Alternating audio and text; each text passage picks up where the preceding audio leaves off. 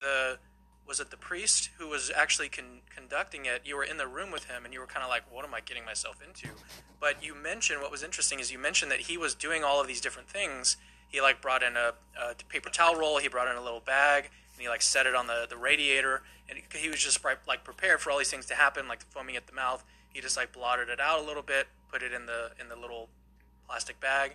But he throughout this, what he was doing, you mentioned remembering that he just had no fear is that is that something that eventually like were you fearful in that moment? And if so, is that something that's gone away over the over time? Absolutely. I think fearful at the beginning was natural just to see things that aren't a normal part of your everyday life. You know, again, in that case, the person, once the demon manifested, the eyes rolled in the back of their head, began foaming at the mouth. And so, looking at that, that is kind of fearful because I had just been speaking with this person and there was no indication that there was a demonic presence. And then when the priest who was training me, after he brought in the plastic bag and the paper towels, he came in and began the ritual of the church. And when he blessed the person with holy water, as soon as the water hit that person, is when the demon manifested. So there was kind of the growling and snarling, and then that's when the, the foaming at the mouth began in the eyes. And I think my eyes might have gotten really big as well, thinking, what in the world have I gotten myself into? And certainly over the years, you know, I, have come to not focus on the manifestations of evil. Because when the demon, a demon manifests, it's basically saying, look at what I'm capable of doing. And the exorcist is trained to focus on what God is doing in this particular prayer of the church. The priest who trained me had been an exorcist for 25 years when I was receiving training from him which is why I think he was unfazed by all of this. And over the years, I've come, you know, everyone's always interested in the manifestations. It always brings a lot of attention. People like to hear those mm. stories. But an exorcist will tell you the focus is really on the power of God that is at work in this particular prayer of the church. So, of all the exorcisms that you've been a part of, which one that you think back to still sort of gives you chills when you think about it?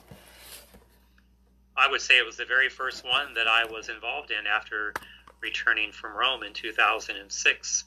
So I began working with a lady who uh, it was determined that there were seven demons identified in her. And she shared with me the story that she believed that a friend of hers was possessed. So, out of a misguided sense of charity, she went up to her, looked her in the eye, and said, What's ever in you, I freely invite to come into me. And then she felt a presence come over her. And then she turned to the church 12 years after this event. And then in working with her, these, uh, these seven different demons name themselves. The weakest of the demons are always the first to go. The one that's of a more dominant nature is always the weakest to go. And this one particular demon told me its name was the demon Leviathan, which is a demon mentioned in the Bible. And the demon told me it did not have to leave because it had been invited in, and because it had been invited in, it was making a claim on the life of this person. And so I worked with this lady over the course of one year before she was finally liberated from uh, all the demonic presence in her life. Uh, so in this case, how did you determine that she was possessed rather than suffering some kind of like serious mental illness? She she went to see a psychiatrist who gave me a written report I required her to go see her family doctor just to rule out that there wasn't some physical cause.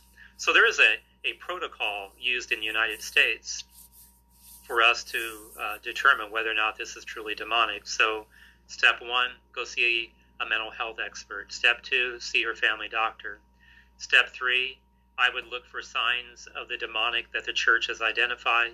There are four signs the ability to speak and understand languages, otherwise unknown to the individual, uh, superhuman strength beyond the normal capacity of the individual, having elevated perception, knowledge about things a person should not otherwise know, and then an aversion to anything of a sacred nature, such as being blessed with holy water, being shown a crucifix, having the Bible placed on your head during a prayer.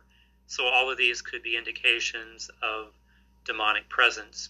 Step four, as I have a questionnaire the Vatican has put out a questionnaire that the exorcist can use to determine If this truly is demonic, then what was the entry point?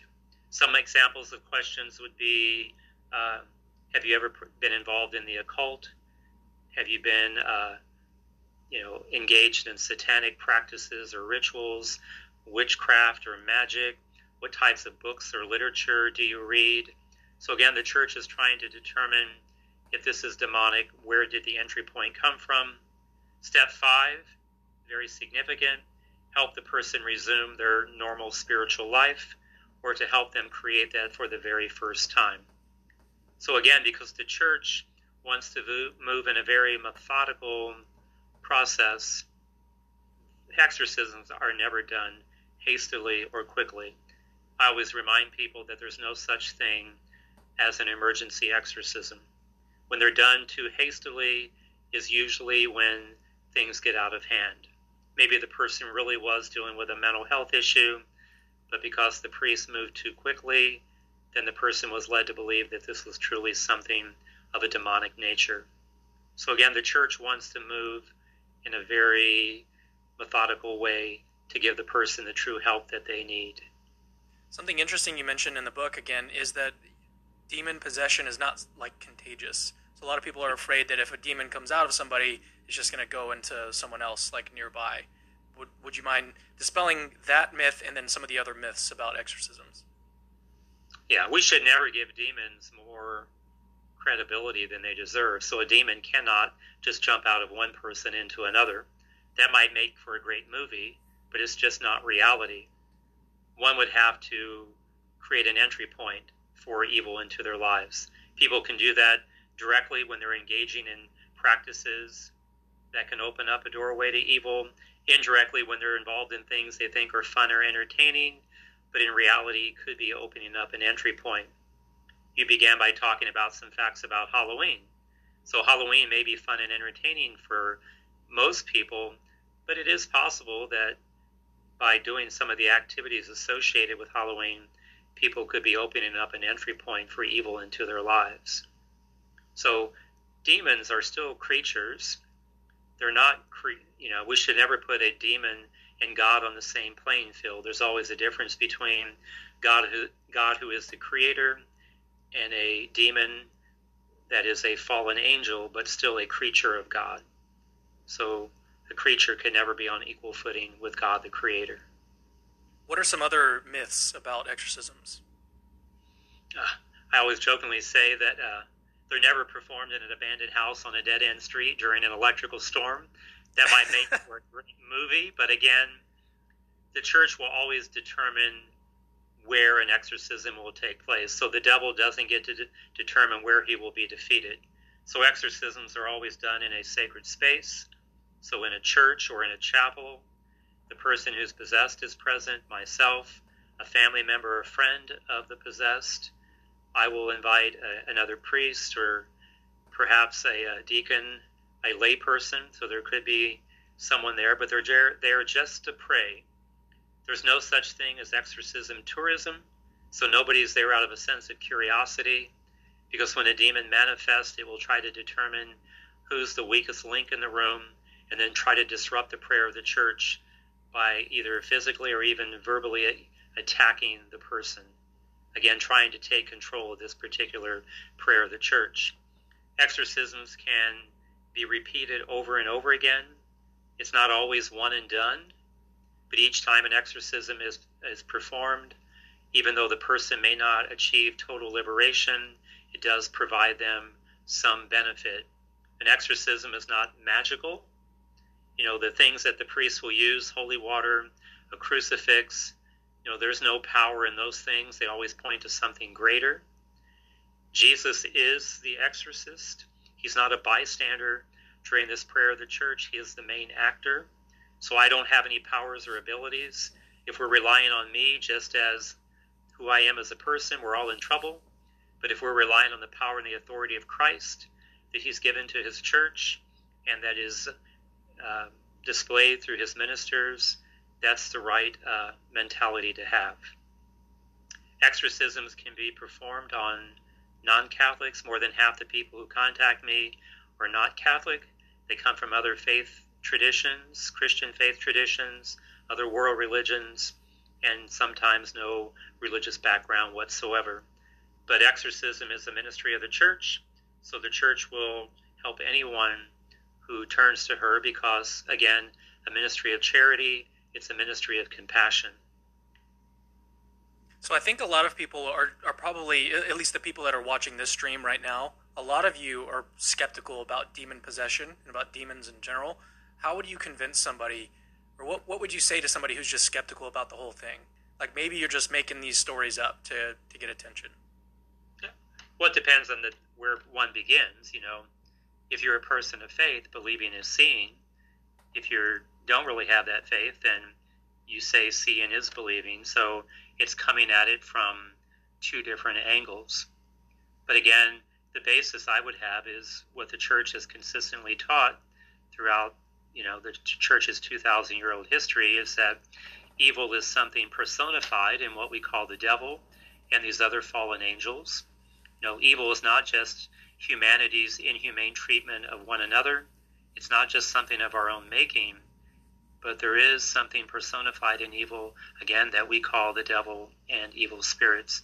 And the church has consistently taught that throughout her history, and it's backed up by sacred scripture.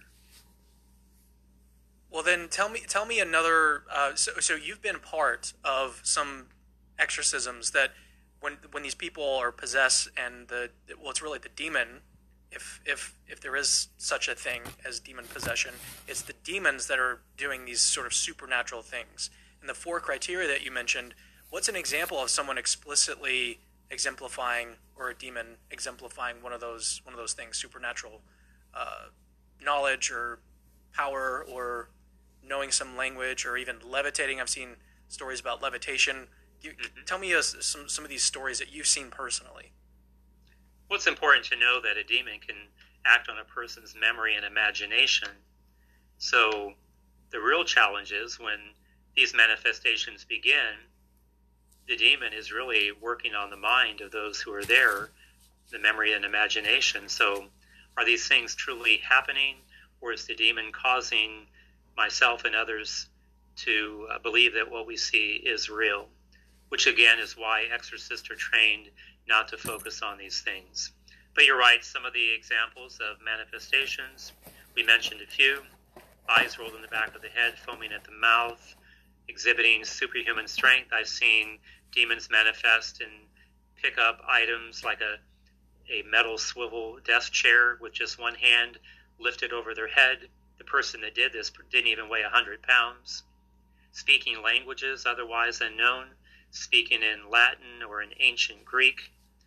Uh, other examples would be um, slithering on the ground like a snake. Again, all of these things are meant to instill fear. I personally witnessed someone levitate. People have shared stories about once the demon manifests, it crawls up the wall like a spider. So, again, these things are all meant to instill fear. And one of the things you said is very important the distinction must always be made between the person as an individual and the actions now of the demon once they've taken over the person's body, treating that body as if it were its own. So, exorcists are trained to make the distinction between the person as someone created in the image and likeness of God and now the demon that is treating that body as if it were its own. Let's talk about the the philosophy behind demon possession. How how can something like that be possible? How can a spiritual being take over a physical being and make them do things? How is that possible? Well, nothing happens in the demonic world that God does not permit, and that's true of all reality. You know, God permits many things to happen. Doesn't mean that that's God desires them to happen, but God does permit things to happen. So, why would a demon be interested in possessing a human body? And the answer is, at the very core of Christianity. The greatest thing that God ever did for us is the incarnation, took on human form in the person of Jesus Christ. So, the devil or some other demon who wishes to mimic God in each and every way believes that he takes on human form by possessing a human body. And when they possess the human body, it's using the person's voice to speak, their hands to give gestures, their feet to walk. But again, once the demon takes over, then all of the actions are now wholly defined by the demon itself. So, uh, well, the question is, how does that happen? How can a spiritual being like a demon actually take possession over somebody and make them do things? Like, is it do they implant themselves in, in the soul? Is it the like is it neurons that they're fiddling with? What what is that actually? Ha- what what is happening?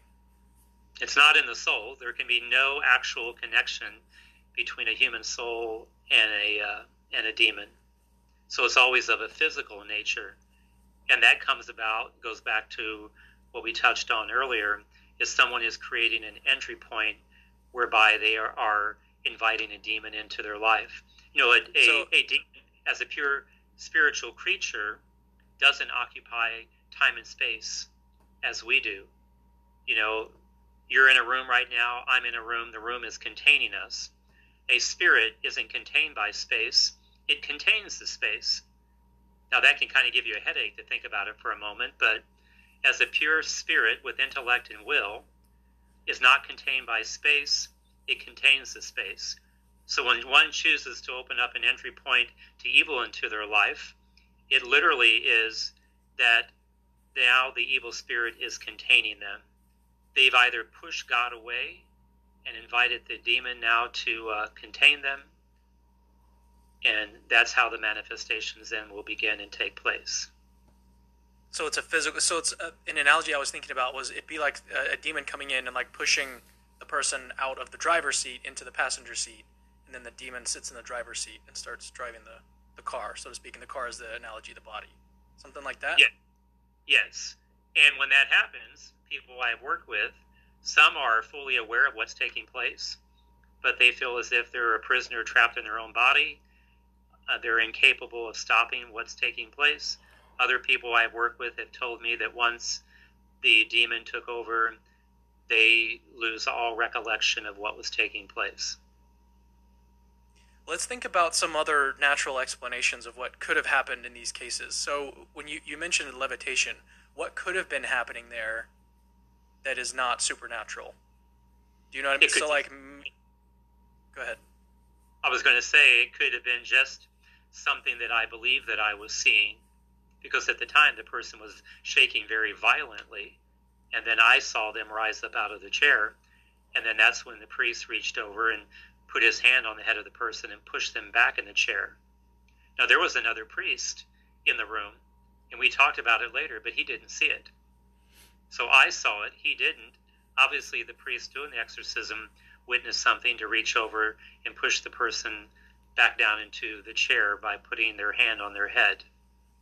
What about the, the one where the, the person grabbed the table, the steel table, and raised it above their head with one hand?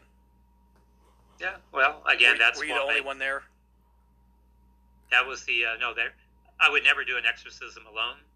Okay. So there's always other people that are present certainly myself, I will have somebody else with me, and then the person that's possessed, and then a family member or friend. So it's it's never a one-on-one setting. And so there were other people in the room that saw this person grab this table above their head. Yes. Yep. And there was no way they could have done that on their own volition. Not from the uh, the physical capacity of the person, it would have just been impossible. Unless I guess you could say that their adrenaline was just on such a rush and a high that at that moment they just were able to do something beyond their normal human capacity. But again, it's important to remember that leading up to the point of doing the exorcism, the person has gone through a psychiatric evaluation, they've gone through the physical evaluation, and these experts have said we can't explain what is happening in the life of the person. If one were to go through, because you know, some people that are dealing with uh, mental health issues, schizophrenia, they can act out some of the very same symptoms that we would see in people who are demon possessed. And so you so want again, to rule out those possibilities first. Exactly right. Now, what's interesting, right. I, work, I was going to say I worked with a gentleman one time who was diagnosed as being schizophrenic.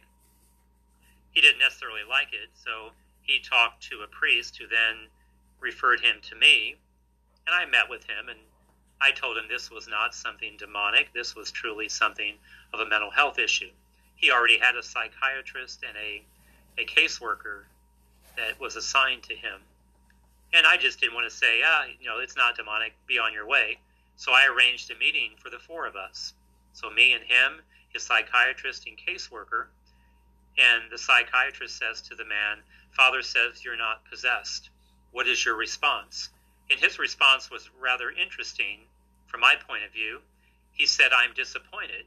He said, if it was a demon, I would understand why I act the way that I do.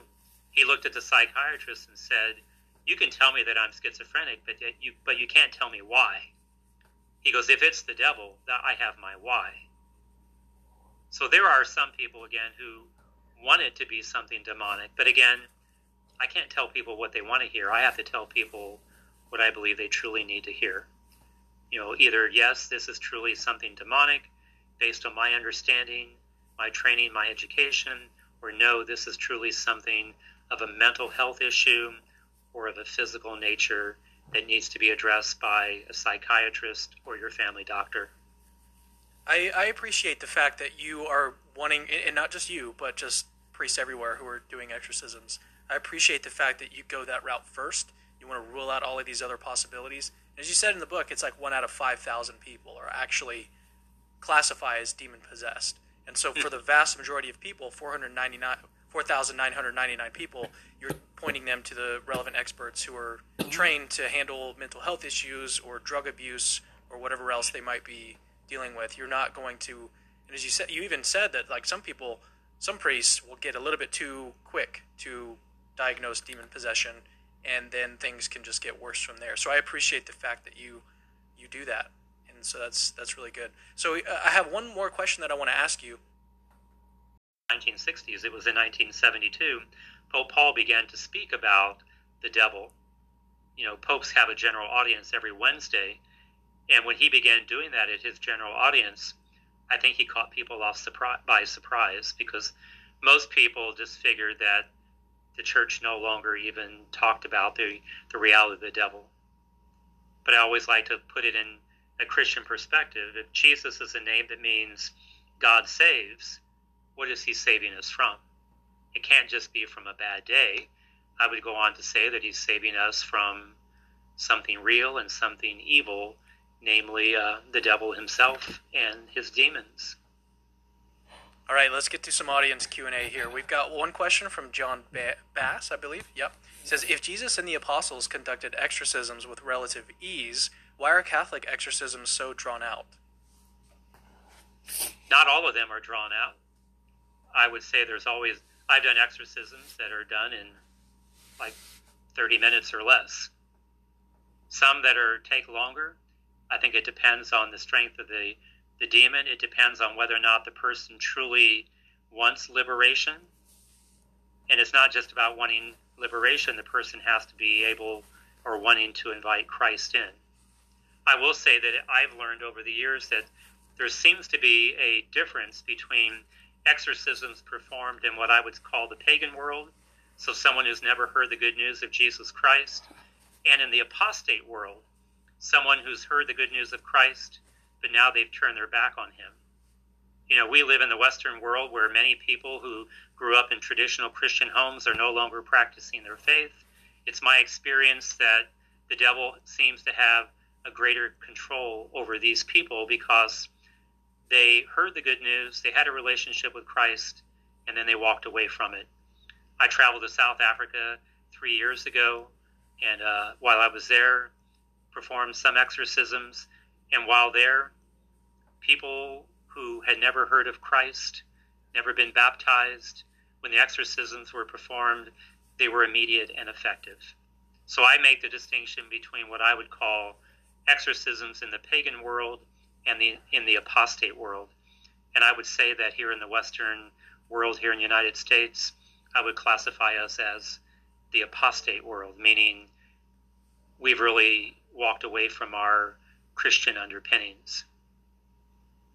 So every now and then, I like to mention on the on the live stream that the reason why you're seeing the lights behind me change colors is when people send in a super chat. Depending on how much they send in, so if it's five dollars, I think it turns green or yellow, or that you can change the color of the lights behind me by saying in a super chat to make it a little bit more interactive. So I only mention that because a lot of people are, are asking why do the lights behind you change? It's because you guys are interacting and, and making them change, basically.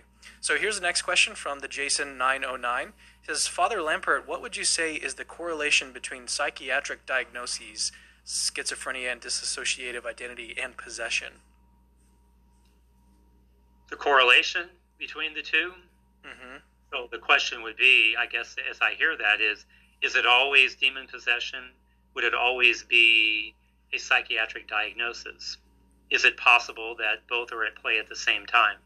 Hmm. You know, did the person experience some type of demonic episode that caused the mind to fracture as a way to compensate and try to understand what was taking place? So again, that is such a very complex area which is why, again, why the Catholic Church turns to professionals in the mental health field, helping us to make the distinction. Because if truly, if one is dealing with a mental health issue, they have a psychiatric diagnosis. If medication helps the condition, then that would be an indication that this truly is of a mental nature. If it's truly of a demonic nature, then the medication would have no effect whatsoever. And have you seen that happen, where someone who is le- legitimately demon possessed was treated with all sorts of drugs and it never helped, and then when you performed an exorcism, it helped them immediately? Yes, absolutely. Yep. Wow. And that, some of the examples would be the uh, former exorcist of Indianapolis, when he would go to the um, the mental hospital across the street from his parish to visit some of the residents there. He believed that some of the residents were actually demon possessed, but because society didn't know what to do with them, they were just classified as having some type of psychiatric diagnosis and placed in that institution. The challenge would be that as a priest, it's difficult for me to try to find people in the mental health field that are at least open to the possibility that this is something of a spiritual nature. Many of the people, my experience, in the mental health field would just immediately discount this as even a possibility. Yeah, and don't you think that that, that plays in the in the hand of the of the devil? Yeah, well, certainly. Like most people, most people don't think that this is real, and so they're not going to go get checked out or consider it as a serious possibility. And so you might have this person just possessed their entire life when they could have been freed a long time ago. Yeah, that that's a classic line from a the French poet Baudelaire out of the 17th century. The devil's cleverest ruse is to convince us that he does not exist. You know, the devil doesn't really want to be out in the limelight. He prefers to work in the shadows and on the fringes. You know, and you conquer people one by one. And again, if people don't believe that he exists, then he can certainly just continue to work, kind of uh, under the radar, so to speak.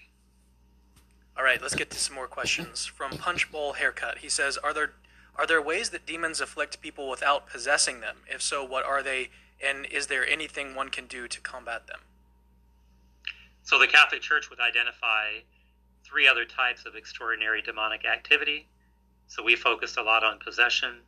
There could be demonic infestation, the presence of evil in a location or associated with an object. There can be demonic vexation. So one is receiving physical attacks from a demon. And there can be demonic obsession, which are mental attacks from a demon. So, in my experience, again, one out of every 5,000 people may be a true case of demonic possession. There are many cases that involve infestation, where I'm asked to go and, and offer a special prayer or blessing in a house or an office or some other location. Uh, vexation, praying with people that believe they're being physically attacked. This would mean uh, there would be uh, bruises, marks, bites, scratches. One of the examples you might see in Hollywood movies where incisions of letters will appear on a person's body for a period of time and then they'll they'll recede. That would be an example of demonic vexation. Demonic obsession, a person has persistent thoughts of evil that go through their mind, meaning every experience is filtered through the presence of the devil or some demon.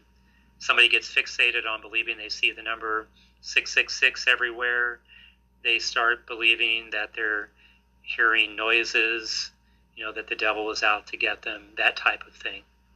I will say that I believe that demonic obsession is the most difficult type of extraordinary demonic activity to deal with, even more difficult than demonic possession itself.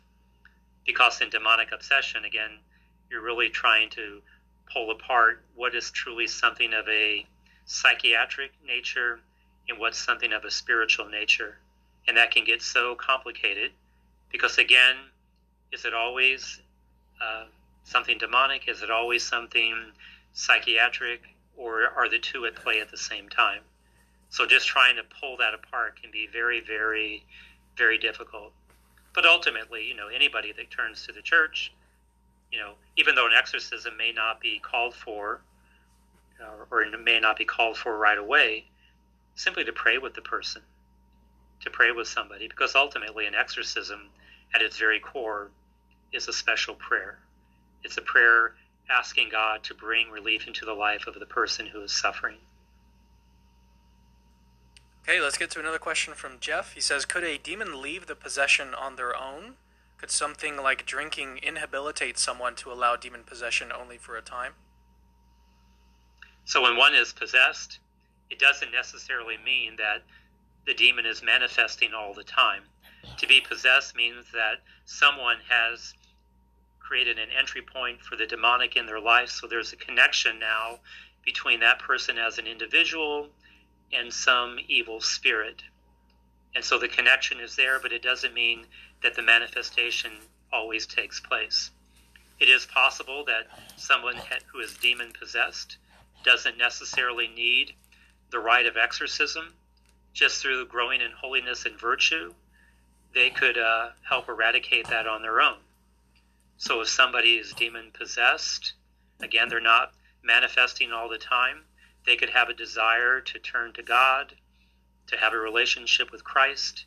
And in doing so, simply by growing in holiness and virtue, that connection between the individual and the demon could come to an end. So the intervention of an exorcist is not always called for. All right, question from Cliff Wilson. He says, What does Father Lampert think of the movie Deliver Us from Evil? Has he seen it? I have not seen that particular movie. I don't know if you anyone if you can comment on that or give me some background into that, but I'm not familiar with that. What exorcism movie ha- have you seen? Obviously, The Exorcist, the one that came out in the 1970s, The Exorcism of Emily Rose, uh, the movie The Rite. So, did they get anything right in those movies? The Exorcism of Emily Rose actually is uh, pretty authentic when it comes to the manifestations of evil and how the church combats that. So they're not that far off. Again, the church focuses on what God is doing, even though most people are always interested in the manifestations. Yeah. But a lot of those are true to form. Interesting. Okay, another question from Benjamin Vance. He says, "How often do you think ghost stories, etc., are actually demonic? Is there such a thing as a ghost, or is it either imagined or, or demonic? I believe that 99% of the time, when people say they're encountering some type of a ghost, that it's a uh, an evil spirit.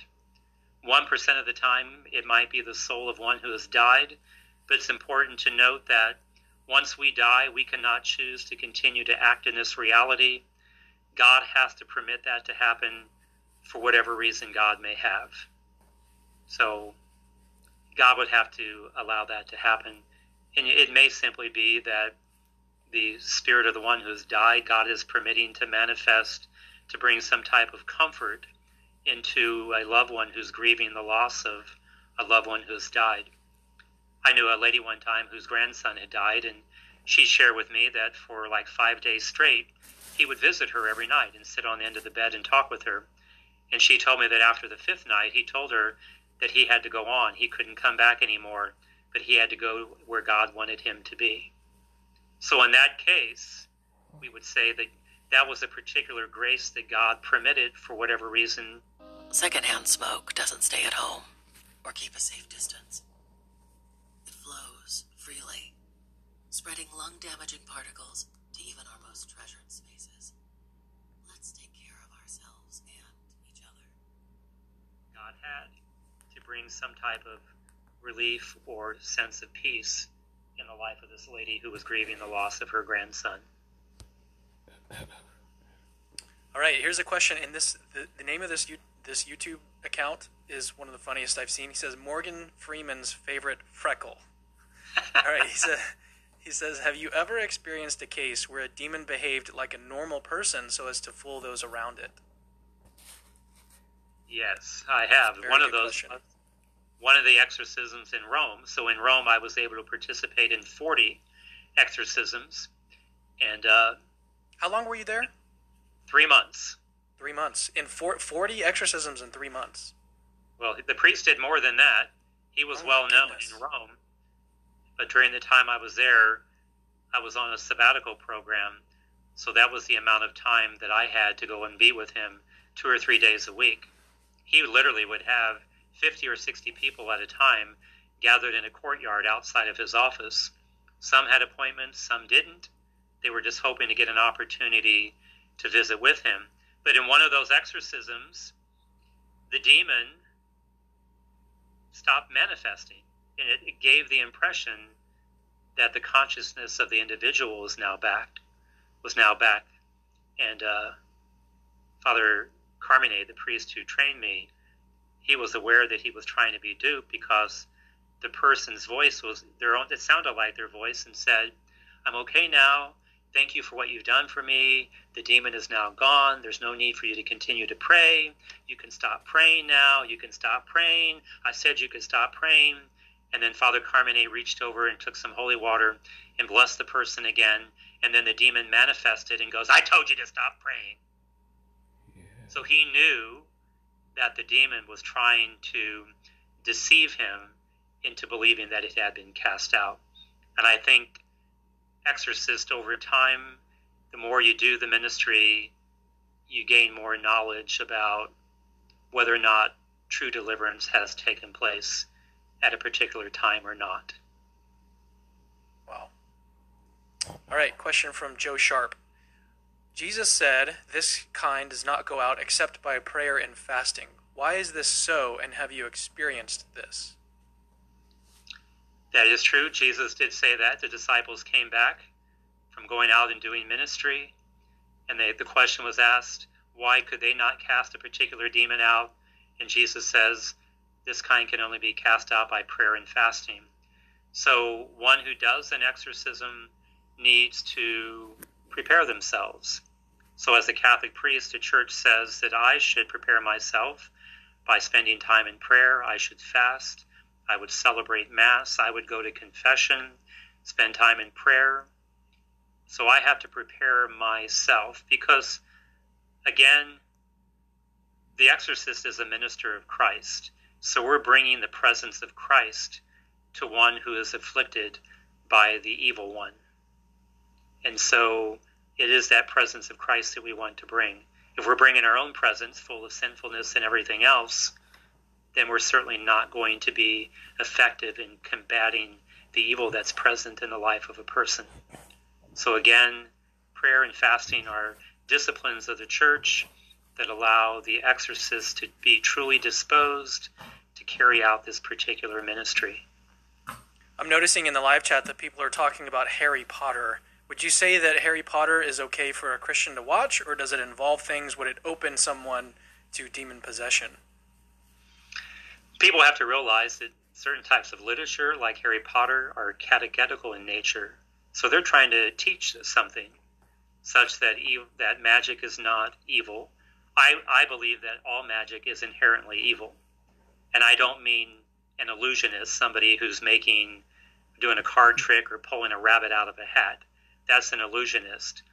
But true magic at its core is inherently evil. So I think certain books like Harry Potter are trying to present evil as something good. And what's interesting about it is that many young people today will pick up a, a book on magic or Harry Potter book, but when's the last time they picked up the Bible? So my response today would be can you just tell young people not to read these books? Probably not. But I think people who read them need to filter that through their Christian faith. So if you're going to read these types of books or watch the movies, then you should be able to filter them through your faith and to say, this is why this is or is not consistent with my Christian faith. So it could be a teaching moment for parents and their children. So children are watching the movies or reading the books to be able to sit down with them and say, let's look at this through the lens of our Christian faith and our relationship with Christ and say, why is this consistent or inconsistent? Hmm. All right, just a couple more questions from Andrew Owen. He says, What happens to a person's soul if they die while possessed? Well, the person's soul always remains free. And when someone dies, because the connection is physical, then that connection will come to an end. So something of the person always remains free. Sometimes people will say, if one is possessed, how could they ask for help? Well, again, the part that remains free can't ask for the help of the church. And if somebody dies, then certainly the connection between that person and the demon will will end as well. All right, question from Carl Hanna. He says, "It seems like in Luke's, uh, yeah, it seems like in Luke nine forty nine, Christ is giving the office of exorcism even to those who are not accompanying accompanying Christ and his disciples. What is your view on this passage, Father Vince?" I think that's a clear indication again that as long as somebody is operating within the uh, using the power and the authority of the name of Jesus Christ, again, it goes back to what I said earlier the, uh, the Catholic Church does not have a monopoly on the practice of exorcism. And it's Christ himself who's doing the exorcism through the minister or through the person who truly believes. One of the analogies that I like to use is that, uh, you know, think of a room that's, you know, I don't know, infested by cockroaches. If you walk into the room and turn on the light, what happens to the roaches? They start crawling for every crook and crevice. So in an exorcism, what is the light that's being turned on is the light of Jesus Christ, which is causing the demons to flee. So as long as someone, again using that reference to Luke 9:49, if someone is operating under the authority and the power of Christ, they have that level of faith, then certainly uh, an exorcism could take place.